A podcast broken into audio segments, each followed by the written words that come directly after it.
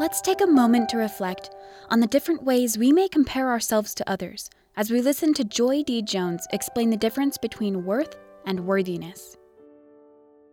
Let me point out the need to differentiate between two critical words worth and worthiness. They are not the same. Spiritual worth means to value ourselves the way Heavenly Father values us, not as the world values us. Our worth was determined before we ever came to this earth. God's love is infinite and it will endure forever. On the other hand, worthiness is achieved through obedience. If we sin, we are less worthy, but we are never worth less. We continue to repent and strive to be like Jesus with our worth intact. As President Brigham Young taught, the least, the most inferior spirit now upon the earth is worth worlds. No matter what, we always have worth in the eyes of our Heavenly Father. Despite this marvelous truth, how many of us struggle from time to time with negative thoughts or feelings about ourselves? I do. It's an easy trap. Satan is the father of all lies, especially when it comes to misrepresentations about our own divine nature and purpose. Thinking small about ourselves does not serve us well. Instead, it holds us back. As we've often been taught, no one can make you feel inferior without your consent. We can stop comparing our worst to someone else's best. Comparison is the thief of joy. In contrast, the Lord assures us that when we have virtuous thoughts, He will bless us with confidence, even the confidence to know who we really are.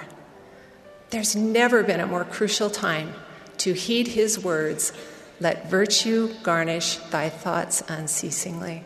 He said, Then shall thy confidence wax strong in the presence of God, and the Holy Ghost shall be thy constant companion.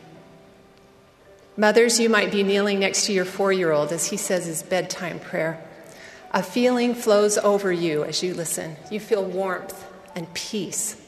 The feeling is brief, but you recognize that you, at that moment, are counted worthy to receive.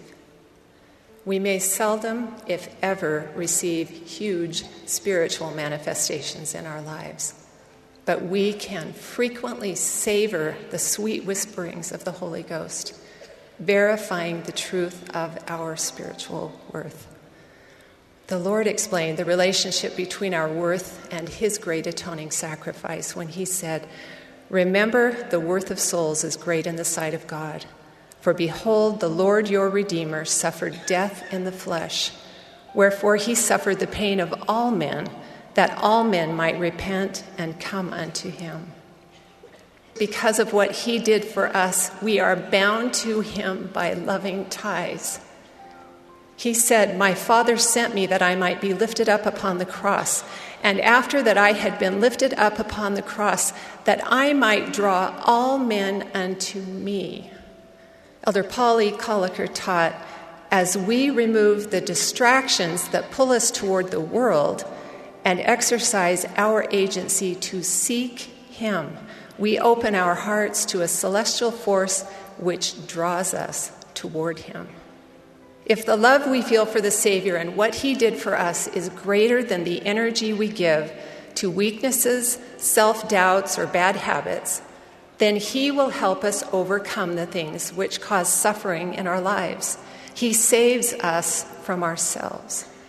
Let me reemphasize if the pull of the world is stronger than the faith and trust we have in the Savior, then the pull of the world will prevail every time. If we choose to focus on our negative thoughts and doubt our worth, instead of clinging to the Savior, it becomes more difficult to feel the impressions of the Holy Ghost. As the Savior lifts us to higher ground, we can see more clearly not only who we are, but that we are closer to Him than we ever imagined.